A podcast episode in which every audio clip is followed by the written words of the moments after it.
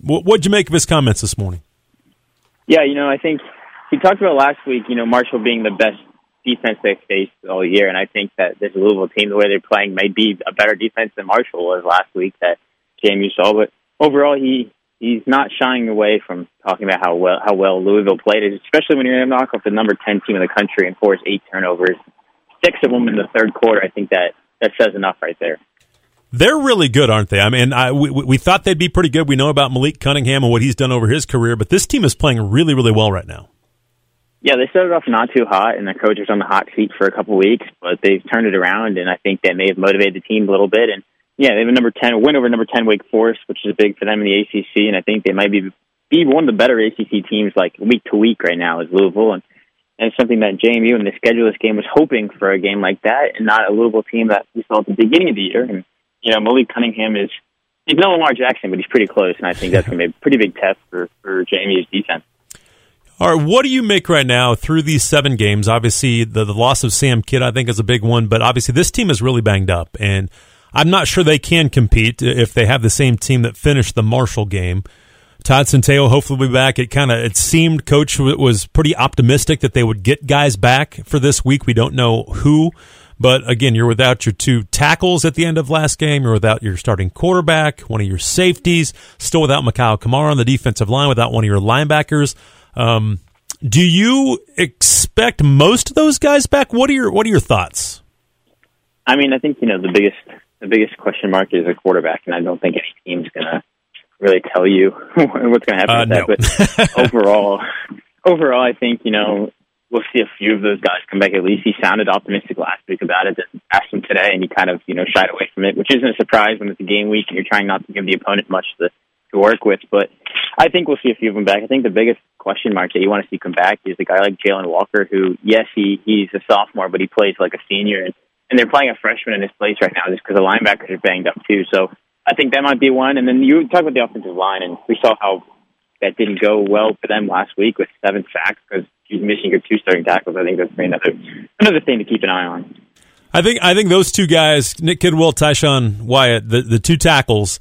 I think if, if they're not playing, even if one of them's not playing, that could be a problem. This is a team that gets after the quarterback. They had eight last week. They, they're one of the tops in the country in sacking the quarterback. They're just long, athletic. They can get to you. I, I think that's paramount. If you first of all, Todd Centeio is number one. You've got to have him back to, to probably compete. But with those two tackles, boy, they really need them this week. They do. I mean, you know, Nick Kidwell left the game at Georgia Southern with what Cignetti thought was a high ankle sprain. He didn't play last week, and then you saw Tyshawn Wyatt on crutches at the end of the game against Marshall. So obviously, if you get one of them back, it's better than none of them coming back. But if they're without both of them this week, it, you know, Louisville's defensive line showed what they can do, and and it won't be a, a pretty. I think it might be a long afternoon if if the offensive line's pretty depleted, but. He sounded optimistic, you know. I think mm-hmm. we were we we heard that you know could be a possibility for Tyshawn Wyatt at least come back this week, and that I think would be a big boost if anything.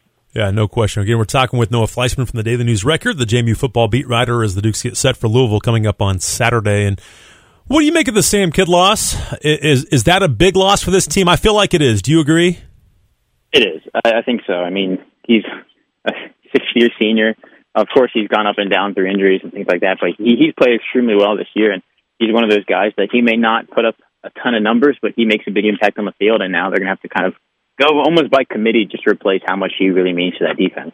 And the one thing too is you, kind of forget that they're really thin at safety. I mean, when when Deion Jones decided to hang it up in, in fall camp, and you, are just like, man, they're, they're, they don't have a ton of depth. I mean, a guy like Jacob Thomas, who's a true freshman, is on the travel roster, has been, has played some special teams, but now he's all of a sudden maybe a player or two away from getting more snaps in, in the secondary. But Francis Meehan is probably the next up. But it, it's pretty much Q Reed, Francis Meehan, Cheese Surratt. I mean, that's about it right now at the safety spot. And at the Rover, again, you've got Chuck and uh, and Jarius Remanek. But at, at, the free and strong safety spot, they're really thin right now without Sam Kidd. And, and, and again, when Deion Jones called it called it a career. Yeah, that, I think you know it started back in the summer when Deion Jones hung it up, and you're like, all right, the depth goes away a little bit, but they still got a decent number of players. But now Sam Kidd's getting hurt, and what they've been doing the last few weeks anyway, safety is playing kind of a rotation just to let guys get a break, and and because these teams are running a high tempo offenses against them. I think now you've got less guys to rotate in. So not only are you going to be playing with younger players back there, but also just more tired guys in the game, probably too.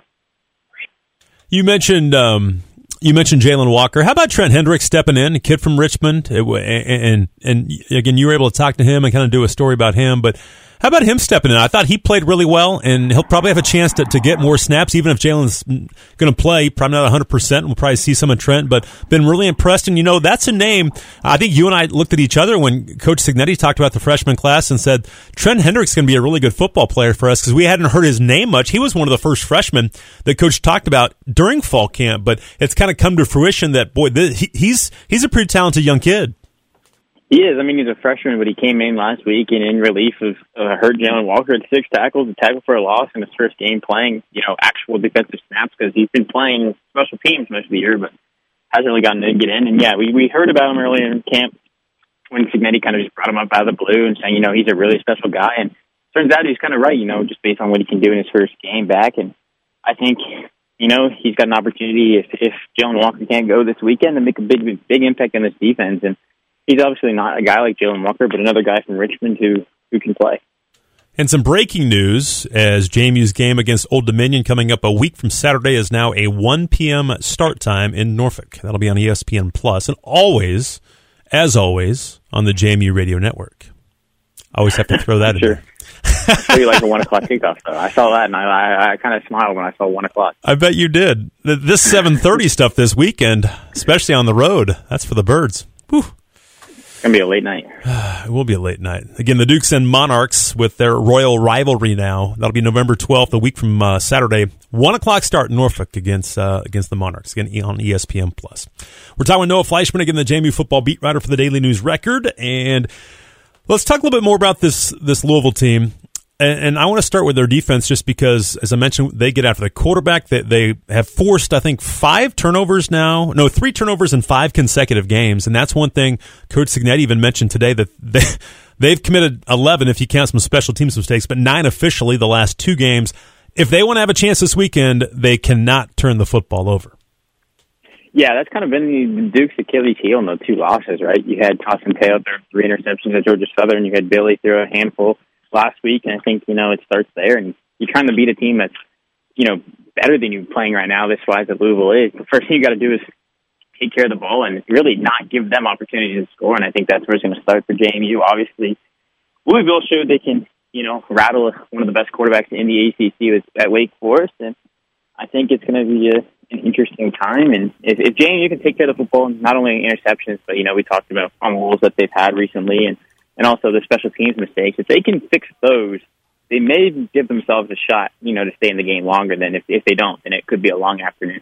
And Louisville's giving up just 362 per game. Again, in the ACC, they've been really good. I mean, they have 33 sacks on the season. They're one of the best in the country yeah. at that. They've been really, really good getting after the quarterback. So that's something that's got to be cleaned up for the Dukes with their offense. No matter who's at quarterback, and they're holding teams to 20 points per game. They've been really good. Offensively, it does seem like they they're inconsistent. Even in the game last week, they scored 48 points, but 35 came off of turnovers in one quarter. Eh, when they forced six in the third quarter, they were down at halftime 14-13.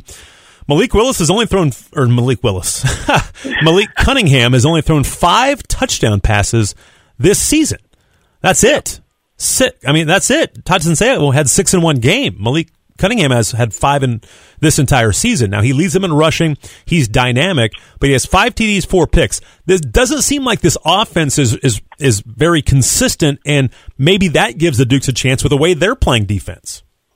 I think it does, but at the same time, they've played three different quarterbacks this year with Cunningham being hurt. I think for a handful of games, I think it is a concussion or something similar to that. But you know, if if JMU's defense can kind of take a page out of Louisville's script, I guess if you want to say, then there might be an opportunity to really keep the Dukes in it. We've seen their defense keep them in the game every week so far. You know, we, we talked with Andy last week about that. And it's like, does that give you added confidence? He's like, ah, don't know, but it, you know, it gives them something, I guess. So if the defense holds their end of the bargain, which they have done the last couple of weeks, it really relies on this game. You can score points and kind of, you know, play in the game where it could end up being a 35-28 game or something like that. You gotta, gotta be able to score points against these Power Five teams. Yeah, no question. With Cunningham being able to run the football, again, he had a thousand yards a couple years ago. He, he's had an incredible career running the football, following in the footsteps of, of Lamar Jackson. But he leads them by far in rushing. He has 11 rushing touchdowns. Again, that's part of what he can do, especially in the red zone. But they really haven't faced a runner at quarterback. And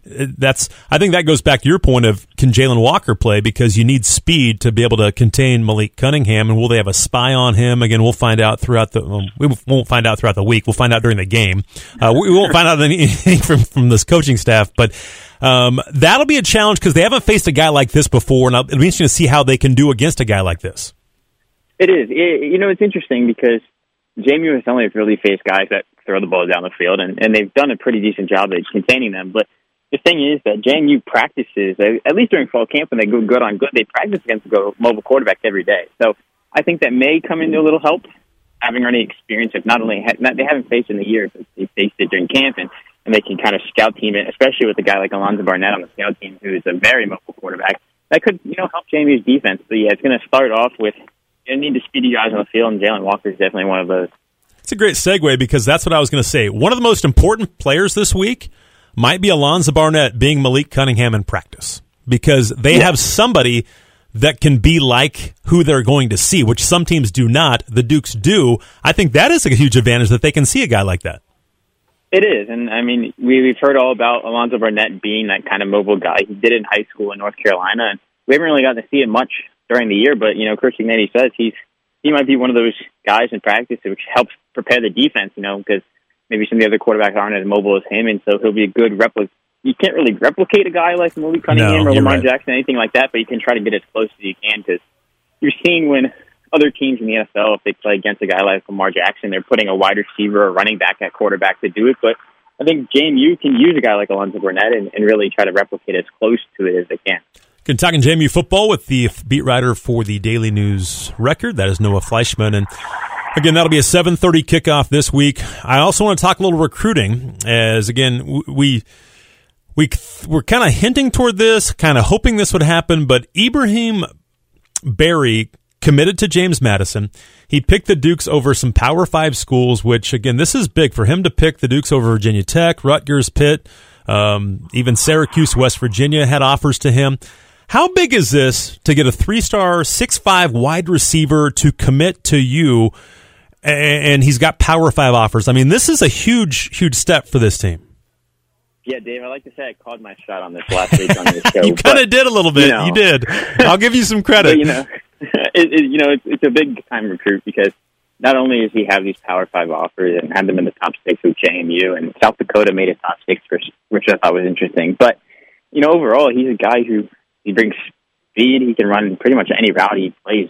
Wide receiver, tight end. He he can play a lot of positions, and I think it's big to have a guy six foot five at the FBS level because JMU doesn't really have any tall receivers right now. I think their tallest receiver maybe six one, six two at that. But if you bring a guy who's six five in and you can go down the field, it might it opens up your offense a little bit more rather than you know trying to target some smaller guys. Which I mean, it works with a guy like Chris Thornton who's speedy, he can jump, but when you get a guy that's six foot five, pretty, you know, I think Mike Shanahan might be pretty happy to see that in his offense next year. I think so too, uh, no doubt. That size, you just you, you, you can't coach that. It, it is what it is. And you know, you had a chance to speak with him. Talk about kind of what you learned from him. Yeah, he, you know, he's excited. He, he was at he made it took his visit to the homecoming game um, against Marshall, and, and he said he even though it was not a win for JMU. He still enjoyed the fans, and I know that kind of was a topic of conversation of whether recruits would enjoy the, the fans leaving or whatever. But he he said he liked the atmosphere and things like that, and he was able to talk to some. Most of the recruits there were already committed to James. He was able to kind of see who his future teammates would be, and he's excited about joining a JMU team where they've been able to utilize wide receivers. And he said, you know, he looked at who was going to be here next year and thought he could compete for a some playing time right away, and he thought that was, you know, something that intrigued him a lot rather than maybe going to a Power Five and sitting behind a guy who's another three star that's six foot four or something like that. To get another three star again, this is what uh, the second or third that they've had, at least two. But but how how what do you make of this class so far? It just seems like it's been very impressive to be able to get some some stars next to a name. They just weren't able to do that before. Yeah, you know, we can say, I know some people's favorite Mickey Matthews quote is stars get you fired, but, you know, in a way they kind of do. But JMU's been able to get in these guys where you know, have a three star like Daryl Dayton, go hey, um, from Pennsylvania, a five star long snapper. Now this guy, I think, you know, it's an opportunity for JMU to really show what this FBS, uh, you know, level of play can get you. And, and overall, I mean, they've done a good job recruiting in the past. You know, stars don't mean everything. You still got to develop players and do that. And they've done a good job. I think, you know, if you get a guy who is already developing a little bit, you can kind of tap into more and, and get more out of them. And I think that we'll see it in these next few recruiting classes. But this one's been a start, and I think you know Cignetti and company is pretty happy about what they're what they're building so far. Yeah, no doubt about that. Good stuff from Noah Fleischman as always. Noah, thank you for your time, my friend. I appreciate it, and we will see you later this week and talk to you next week. Yes, sir. Thank you.